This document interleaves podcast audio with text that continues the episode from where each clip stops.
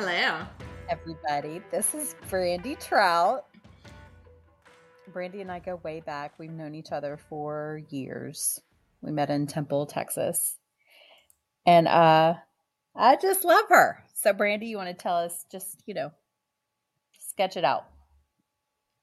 Sketch it out. Like how what do you do? Who are you? Oh, What are you about?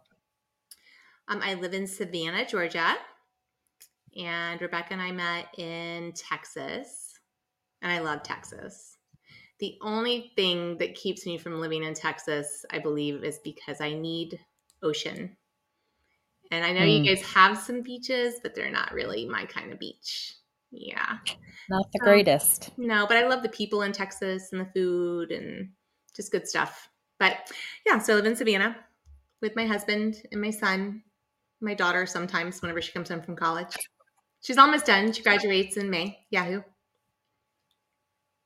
Yay. I know. I know that was an issue. Yeah, she's 22. So she thought she was going to graduate in December, and we we had to push it back by one semester. It's always that one last class. They're like, "Oh, whoops, sorry about that." That happened Yeah, to me. Parker's very cool. Yes, that happened to me in college. Uh, one of our favorite professors, you and I both loved her, Donna Walker Nixon.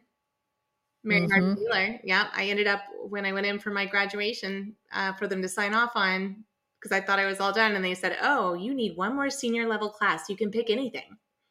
And I said, "Are you kidding?" Because I had like way more classes than what you're supposed to have to be a graduate.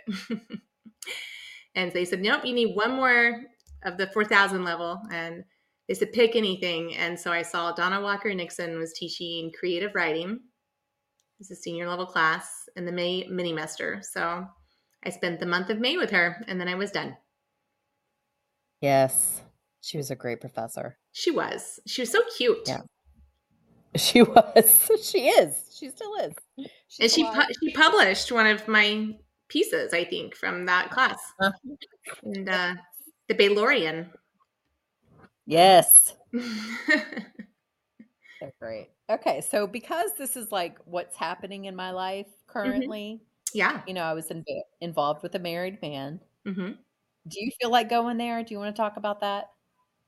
Yeah, that's fine. Okay, let's do it. So you ended up with your husband now was your Mhm. affair partner, right? Well, you were you were single. Right. So we were both going through a divorce, and I didn't want to date anyone. Uh, and he was also going through divorce, and we became friends um, through all of that. And he was also uh, my real estate client, so I really was trying to keep things professional, and he just kind of won me over. I don't know. And uh, we just be- became friends because he didn't have any friends and he needed somebody. He had kind of a crazy situation. Uh, my divorce was amicable. We had just grown apart because he was in the military and he was gone all the time. Um, so it's really hard on a military spouse. I think they're probably the least recognized member of the military is the military spouse. Not that I need any credit, but I feel like that's a super hard job to do because you are um, loyal to someone who's gone and you're responsible for everything and carrying the weight of the household whenever. That wasn't really the plan when you marry someone and you have kids and then all of a sudden you're you're basically a single parent. And um, then when the person comes back after being gone for a year they're a different person. And you're kind of a different person because you have to grow Yeah. up a lot as a you know as a single parent people can relate to that. And um, you know it, it's not just like oh you're a single parent you you also care about someone who's in a war zone. So you know our grandparents did it you know world war ii and it's unimaginable the the worries that they had but yeah he and i just grew apart and we were just living as roommates really and it was really apparent to me when the the turning point for me that matt and i weren't going to make it was whenever I would go to the wife meetings. They have like military spouse meetings that you are almost like mandatory required to go to. And when I would go, I was really going for information because I didn't really know what was going on with him wherever he was. And you were my friend when he was deployed in Texas. You remember? And you don't know what's going on. So I would go to the meetings just so I could kind of hear like any kind of feedback anybody was hearing about what was going on over there. And they would all talk about all the phone calls they were getting and the letters. And they, the spouses, the wives, were talking about all the communications they received. And I was like, man, I don't hear from mine at all. and I remember one time, and you know, I tried not to give him a hard time, but one time when we lived in Georgia, uh, probably the last deployment before, you know, I just knew we weren't going to stay together. He he finally called me one day, and I I was getting kind of annoyed because everybody was talking about all these phone calls they were getting, and I said, hey.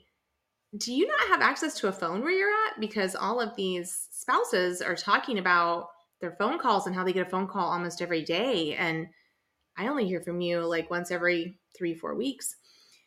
Are you in a different area from them? Because it's weird because I'm going to this spouse meeting. Like these are supposed to be the people that you're working with. And he said, Yeah, you can call, but it's a really long line and you really don't expect me to sit in that line, do you? and I thought, Oh, so they are standing in a line to talk to their spouse, but you don't want to cool.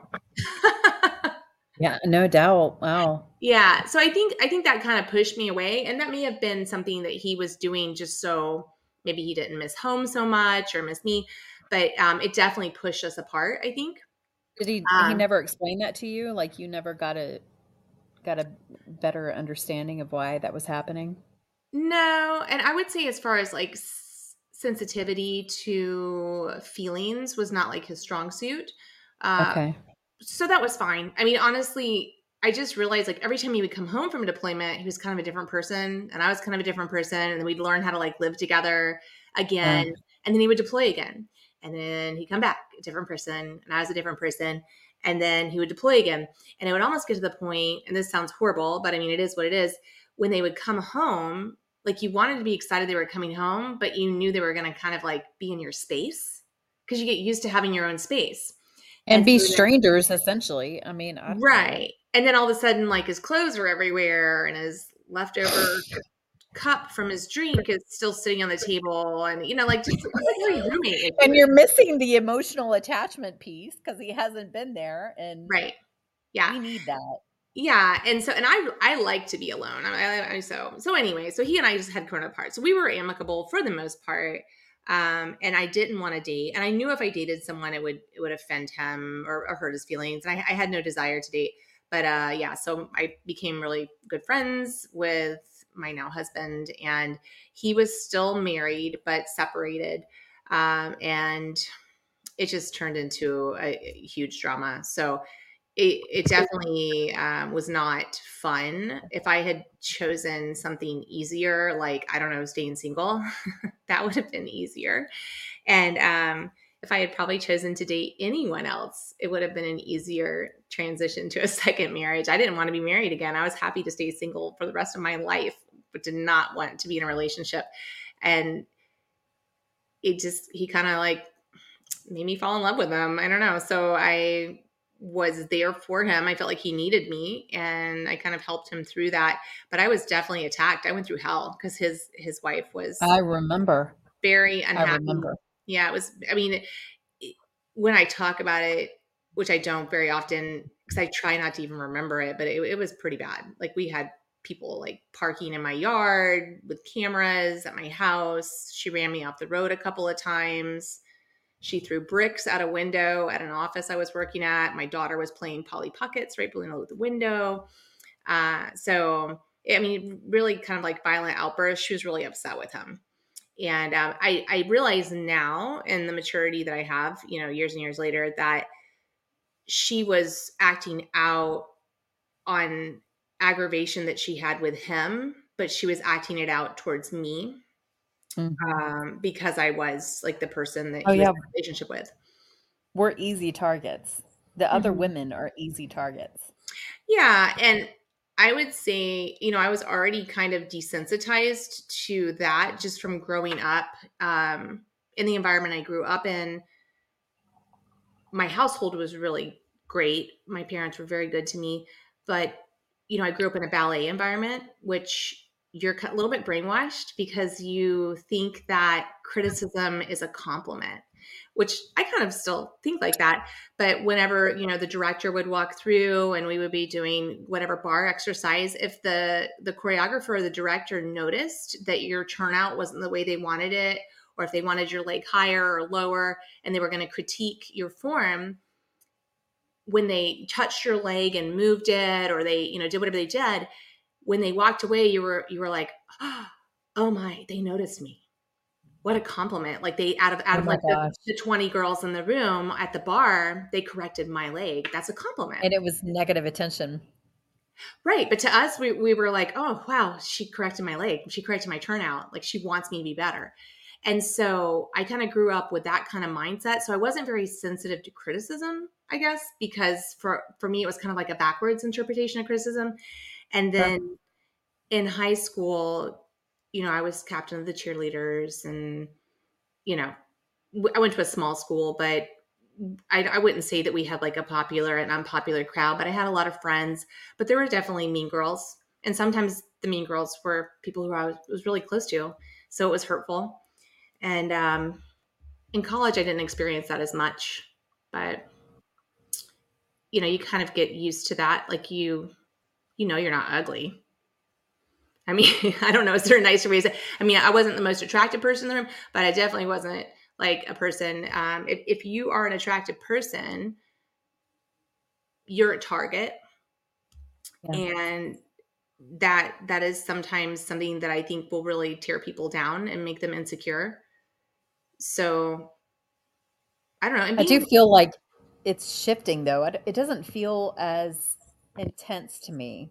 The the unattractive versus tra- attractive attractive whatever the fuck that means well, right it is i think society is more accepting of body types and yes feel like um, people are like more accepting of themselves and diversity you know but i mean in high school i was like the blonde and i'd been in ballet and you know cheer yep. the whole time so i was in really good shape and so i, I was a cute girl um, but that's a target for other people to be mean to and I did encounter some of that. And I think some of the military wife things I went to when I was married to Matt, some of that, you know, they see you walk in the room and if they don't like the way you look, whether it's whether mm-hmm. you look too good or too bad, they're going to yeah. treat you a certain way. They're going to judge you. But I think I, I was kind of desensitized to that. But so I was pretty mature for the age I was because I was married really young. And so I married before I was 21. So whenever we would go anywhere, I was interpreted as um, older than what I was because people assumed I was older because I was kind of making life decisions and taking on responsibilities that someone a little bit older would. So, and I worked all through college. I think that makes you kind of a different person as well. Mm-hmm. Yeah, you gotta we've got to earn it. And I was spoiled growing up. I mean, my parents didn't like spoil us rotten, but my parents provided for us and gave us everything that we needed. So I think as far as having to earn your own keep and all of that, some of those foundations were set for me and then others weren't. So I think all of that kind of desensitizes you a little bit to, um, you know, what other people think and how important that is to you. And I definitely think early 20s or my late teens, like I definitely did not value what other people thought unless I saw them as like a life mentor or somebody that I cared what they thought about me. But as far as like right. a peer, maybe not so much. Well, going back to this like idea that there are attractive versus unattractive people. Yeah. Um I I someone someone commented the other day on some dude said something about how good looking I was and I said that is the least interesting thing about me. Like I can't do anything about my face. Mm-hmm. You know, it is what God gave me. And in our society we judge things attractive versus unattractive which is total bullshit because beauty lies in the eye of the beholder. And that's mm-hmm. how it should be, like across the board. But we forget that as women mm-hmm. because we get so caught up in appearances. I I don't anymore actually. I'm so thankful I can't even remember feeling that way. Yeah. Now I just look at people like and I just want to know their soul. Mm-hmm. Like, I'm like high five on how you did your makeup today. Like you look great, yeah. but yeah, but also too, I think for me, my love language is acts of service. Have you done that quiz, the Gary mm-hmm. Chapman? So mm-hmm. my my primary language is acts of service.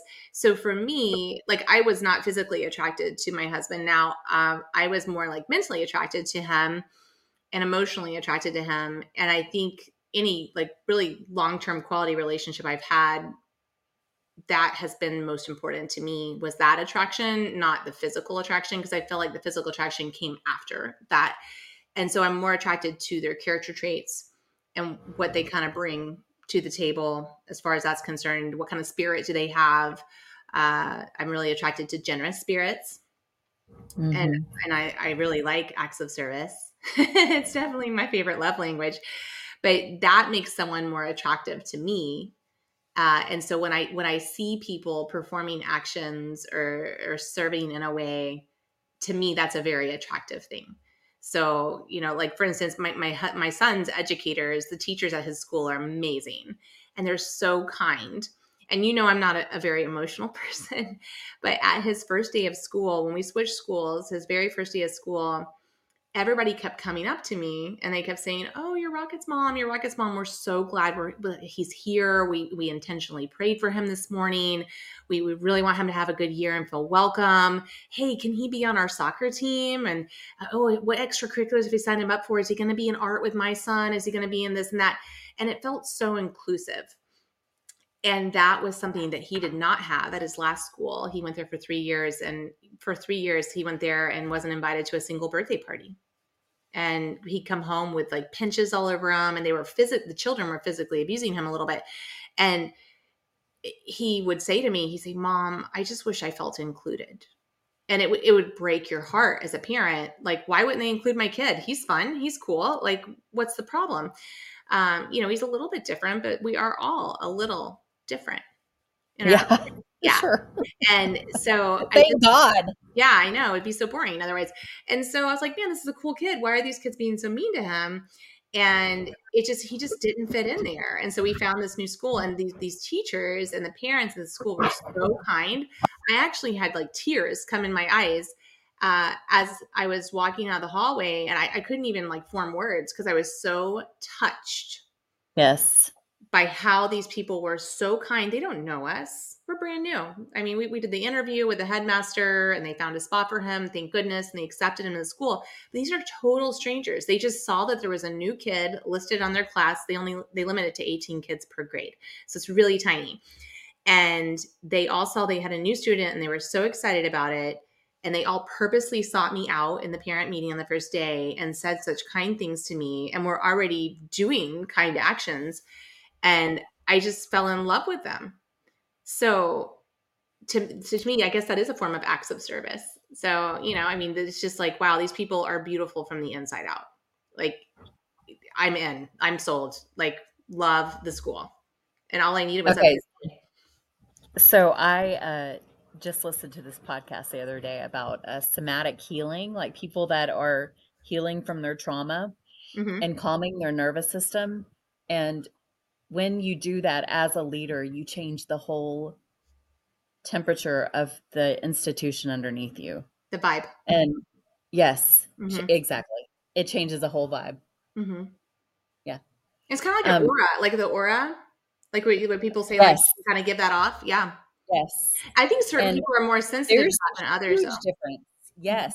Mm-hmm. And when I was searching for schools with Brady and Graham, you know, New Orleans is all about private schools everybody told me that um you would know you're going to know when you walk into the school you're going to know whether that's where your kid belongs or not and that was true almost every time you could mm-hmm. tell.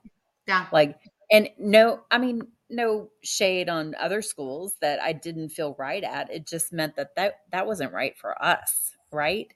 Right. And that's like such a huge lesson to learn in life like what is for you and what isn't for you right and, if you start feeling those bad vibrations if you were given the gift to have feel have felt that on any situation where you've changed your mind and said mm, maybe this isn't for me just take a step back might be fine but just not the right choice for me right now that is such a gift to, yeah, to have that warning really Yeah, because It changes everything. Mhm. It changes everything. There's this dude that I was texting with on this dating app, and I don't know if you listen to my TikTok, but when I get the word no, like I get my nose gets real, like like it just like pressure in my nose. And I did I learned this in a med- meditation. So he said She no to you, and you started no, no. feeling no. My body was telling me no. Oh, My body was telling me fuck no. Stop stop communicating with this man. But I was so thankful that I listened to that. You know, I'm Mhm. like, why why do I want to pursue that anymore? I already know my body. I already trust that it's Yeah. telling me what what I should and shouldn't be getting into. Not attracted. Yeah. Yeah. If we just pause and pay attention. Yeah. Huh. But I'm So- such a hippie like that. Like I really do believe like we have all the answers within ourselves. Yeah. So why'd you ask me about the Mm-hmm. the dating the married guy? So is um so is he is he getting a divorce or no?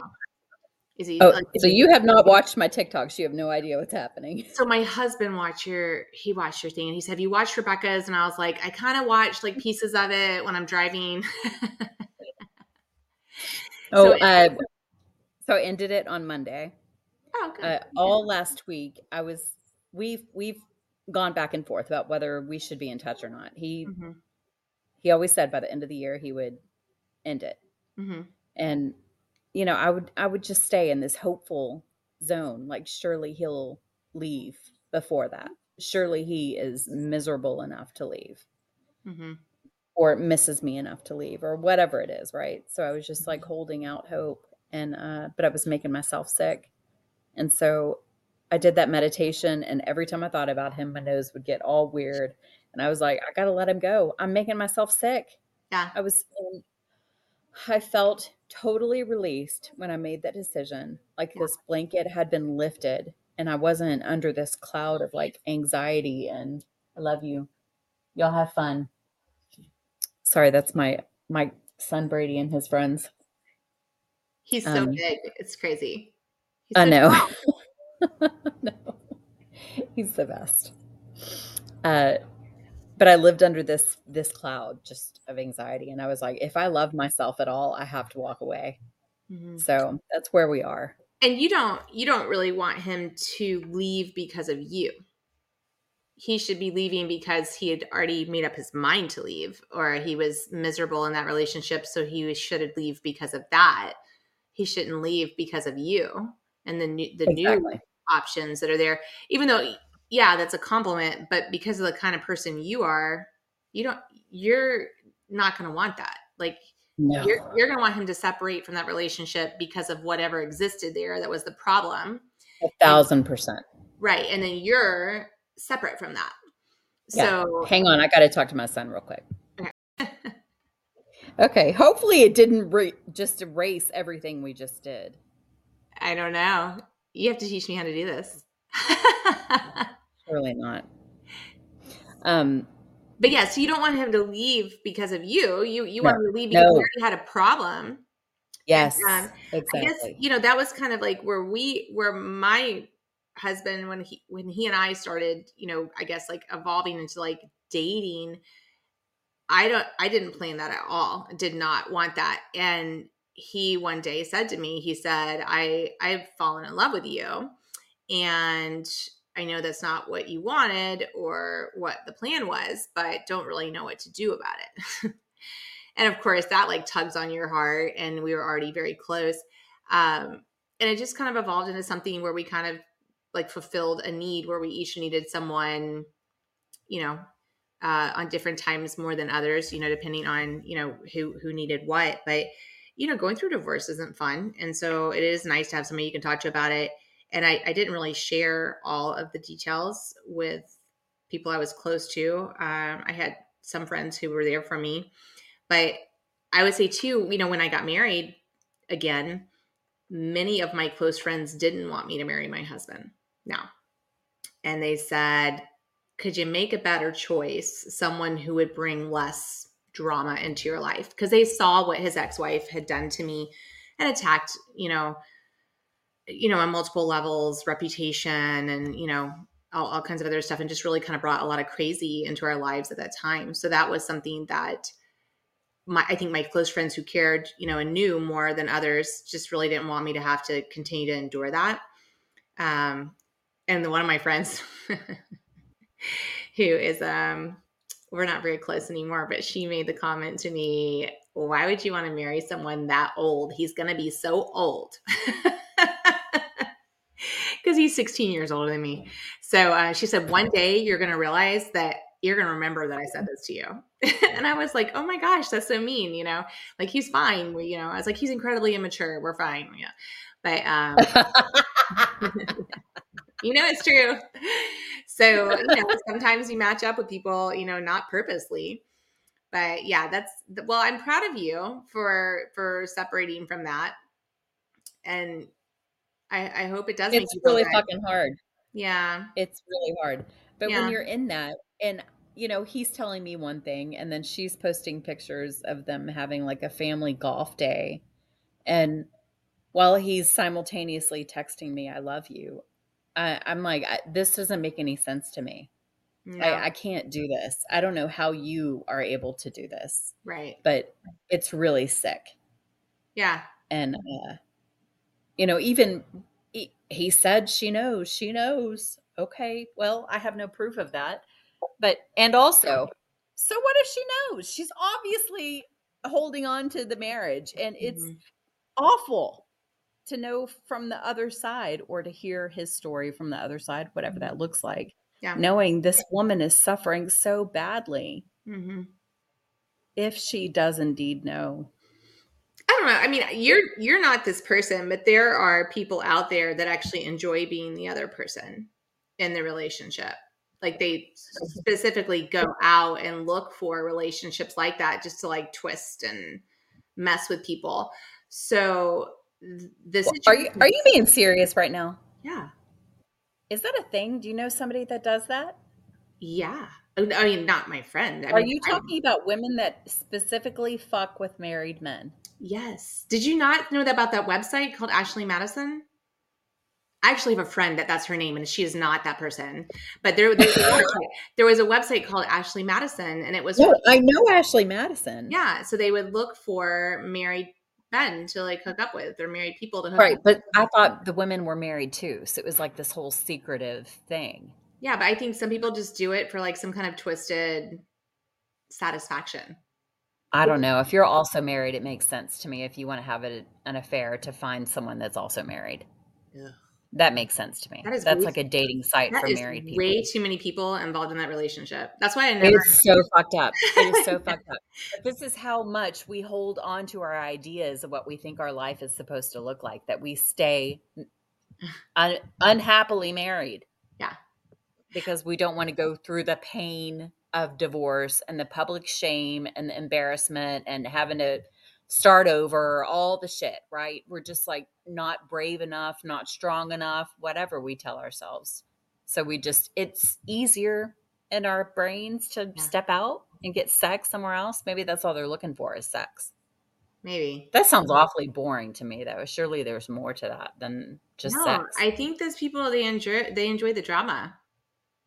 You know people who enjoy drama. The the secrecy and the yeah it's like enticing to them. That is so unattractive to me. Like that's that was, was like so i was kind of accused of all that you know because he was still like he, it took him like four years to get a divorce. So it was hard to work out. So i was accused of like everything under the sun.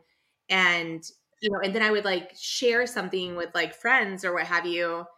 And it would it would just like would not come out right and it would sound like so much worse than what it was and um I don't know. I just think there's a lot of misconception about what people are doing. You just don't really know.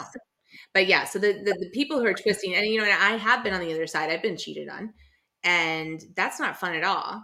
And then when someone does cheat on you, uh, you know, you have too. You know, you think about, and you and I, you and I are kind of like alpha, so we're not the kind of girl you cheat on. Like, what kind of no, it's are you? The deception. I don't understand the deception piece of it. I yeah, it's. I think that that potentially is like a mental thing, and I I don't know because I'm not.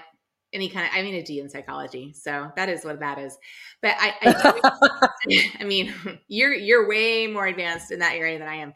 But it's when it happens, I think the initial shock is, I, you know, I don't. Well, I didn't blame myself, but I thought, what in the heck? Like I'm so confused. I'm not the kind of person you would cheat on. Like, like what is wrong with you? Yes. Like, like yes. I, I always thought until it happened, I guess I always thought someone who had a dishonest or you know, deceitful spouse or partner in a relationship maybe was someone who was naive or um, maybe somebody who was just like you know not fun or you know insecure like i guess in my head i had these misconceptions of what mm-hmm. a, a, victim yes. was and if you're cheated right. on you are a victim and right. I mean, it's dishonesty in a, a, committed relationship. So I think that that was my first reaction was like, wait, I'm not insecure. I'm not a victim. I'm not, you know, disengaged. So why would this happen to me? But I think that's also people blame themselves. So we we are our own worst critics. So you're immediately going, well, what did I do wrong to bring this on or whatever? Right. You didn't do anything to it's their junk. Totally their junk. Yeah. Yes, totally it is. Has nothing to do with his wife. Nothing. Right. Yeah. So, you know, then you kind of feel bad for the other person because you're like, well, that person's probably got all this stuff going through their head and it, they didn't bring this on themselves at all. I mean, I know. Yeah. So who knows? And and as a woman in this position, uh, women don't understand it you know, I, I lost my best friend over this. She did not understand how I could do that to another woman. Well, you're very and, honest. So you share information without fear of judgment. Or if you have fear of judgment, you don't put that out there because you're so raw. I have no fear of judgment. Right. I could give two shits what anybody thinks about me. Right. I because I have to live with myself. That's my number one priority. Right. And you should care more about what you think than anybody else. Maybe your kids, but I mean like you you are an authentic person. And so I think right. that is that's also really intimidating to people. So that same thing I was talking about with like, you know, the mean girl syndrome. If you or I walk into a room, someone is intimidated. Yes. Yeah. And it's not any fault of yours. No. You're just a super fabulous person. I'm not. I'm okay, not, but didn't you try to make? Hmm? Didn't you try to make yourself smaller? Because you knew people were intimidated. Didn't you just kind of like shrink a little bit before I, you I do that into your power? I do that every day. Don't you do that every day? You do? Yeah. I don't anymore. Fuck no. Well, I have to with my employees. Um, it's just the dynamic. Eh, they they get the people are so sensitive and they get intimidated and they and they create in their head a persona of who they interpret you to be. Right. And you can be fair and honest and forthright and the very best boss you could be. But the minute they need something else you're their enemy and and so i feel like that is and you've been in that position you know but that i i do shrink myself and my personality and i also have to hold back all of my thoughts because and i'd say that comes with maturity maybe i didn't do that back in the past but there's just certain things you can't say even though you're thinking them and maybe the person does need to hear them but maybe not the right time, right place, but that you can't say everything you want to say because they may not emotionally be able to handle the truth. You know, yeah, I'm not great at that.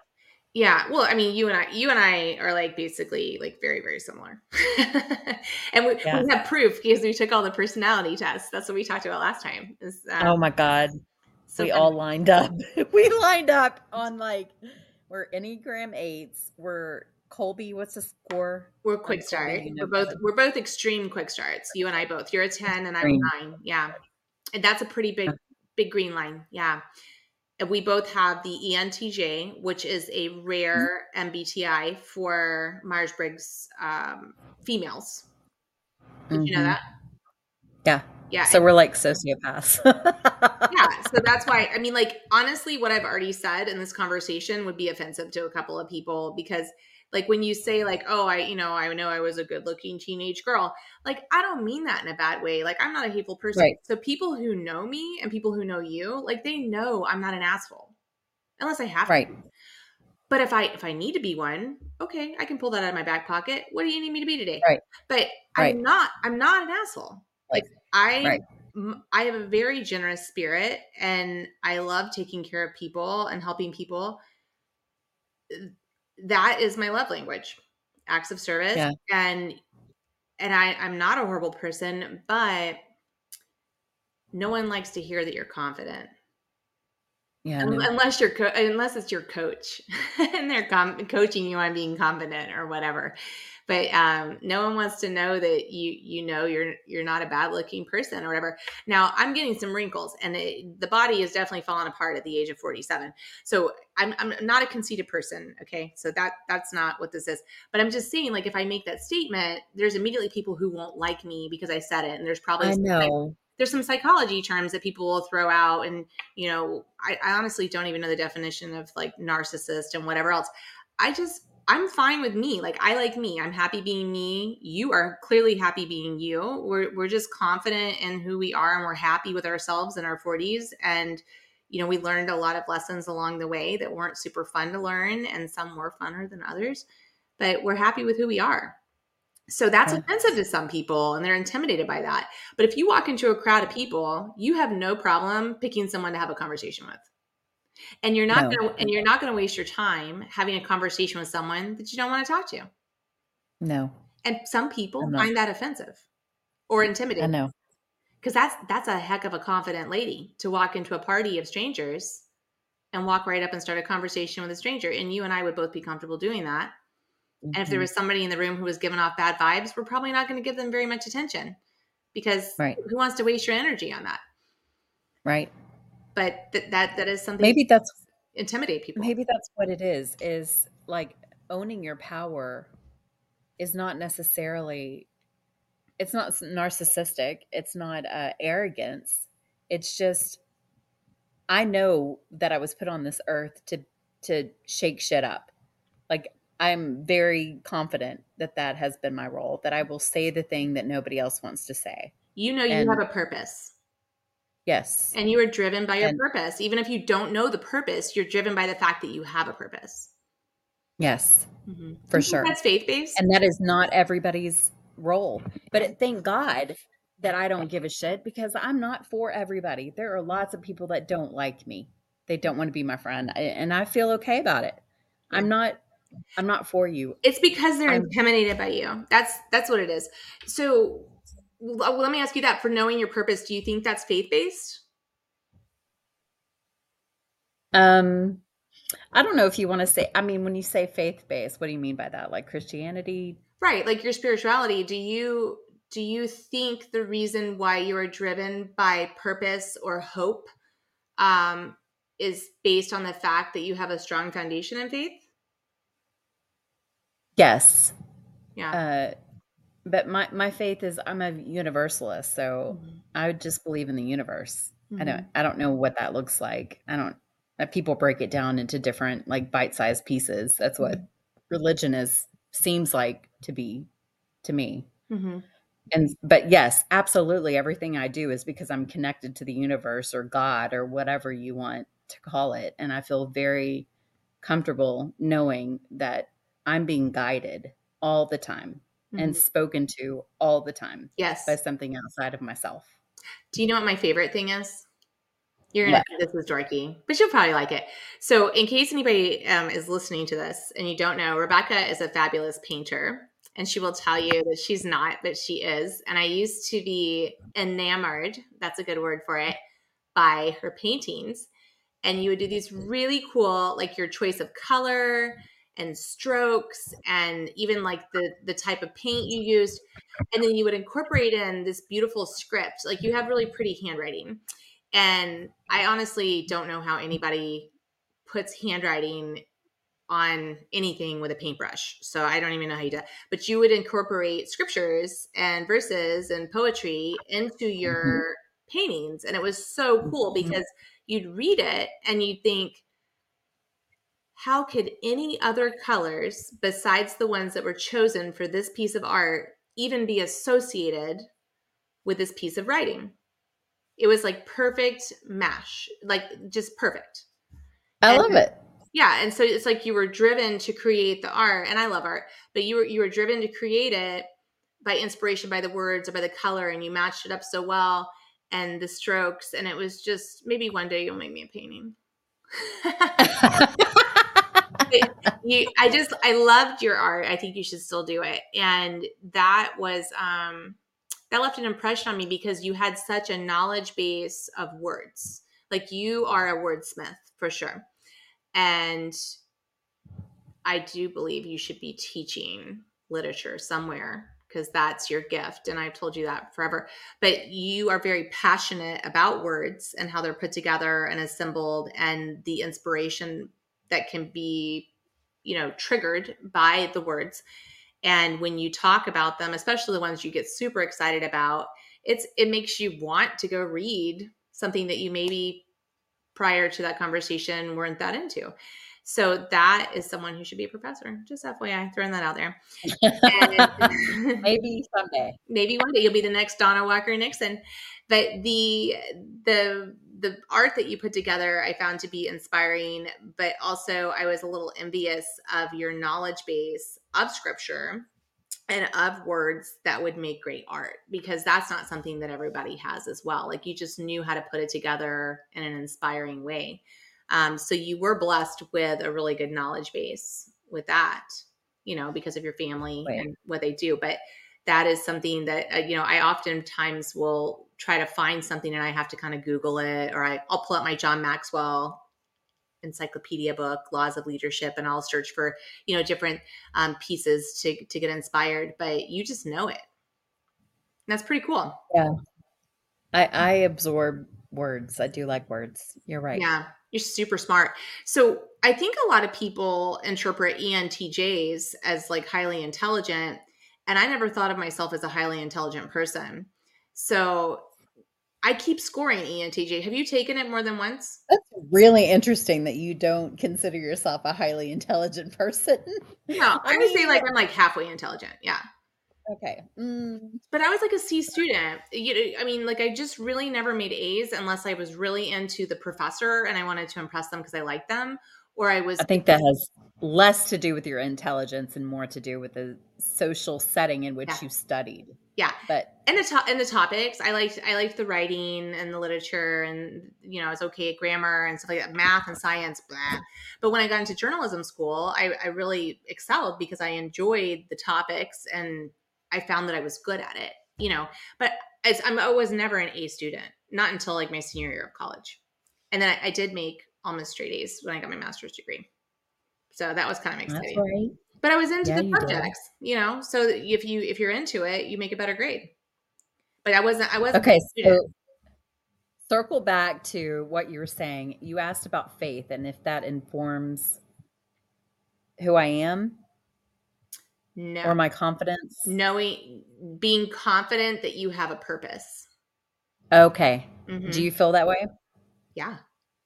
And yeah. as I was going to tell you, so I was thinking about your paintings. That's why we're talking about paintings. You have to bring me back yeah. on topic. I know, ping pong mm-hmm. ball. Mm-hmm. But every morning, this house we live in, we have a beautiful view. My son picked the house. There was this other house it was a fixer upper, or it was this one. And we told the kids, pick. We don't care. We'll buy the ugly house that we'll fix up, that was a shorter commute, or we'll buy this other house. So we did the tour of the both houses, and the kids picked this house. But it's kind of cool because we were definitely meant to be here you haven't visited yet, but we have a really great view. And we have a great view from the front of the house and the back of the house because the neighborhood is like totally defunct. We had um, the development was built in 2008, right before the housing crisis. And so the bank, the, the developers went bankrupt. And so we have 13 houses in a neighborhood that has 400 lots. So it's kind of fun because we can ride and bikes and walk on the streets and not have to worry about anybody running us over And there is a new developer who's coming, he's fixing it up. So we'll probably have neighbors soon. But right now, while we don't have neighbors, I have this awesome view from the front of my house and the back of my house because there's no houses around us built. And the view is, uh, it comes up over the Savannah River. And that is my inspiration almost every morning, unless it's overcast. Uh, the sunrise is so amazing. It is like hues of tangerine and bright yellow, like fire yellow and purple and pink. And it just glows like it's art. And so every morning when I see that, I think, okay, God, thank you. Because you know, you, you work a hard day. You go to bed. Okay, I've got to get my sleep so I can go back tomorrow and be the very best I could be for my kids and my husband and my work and everybody who needs something from me, right? And it's hard to inspire yourself, to self inspire for that.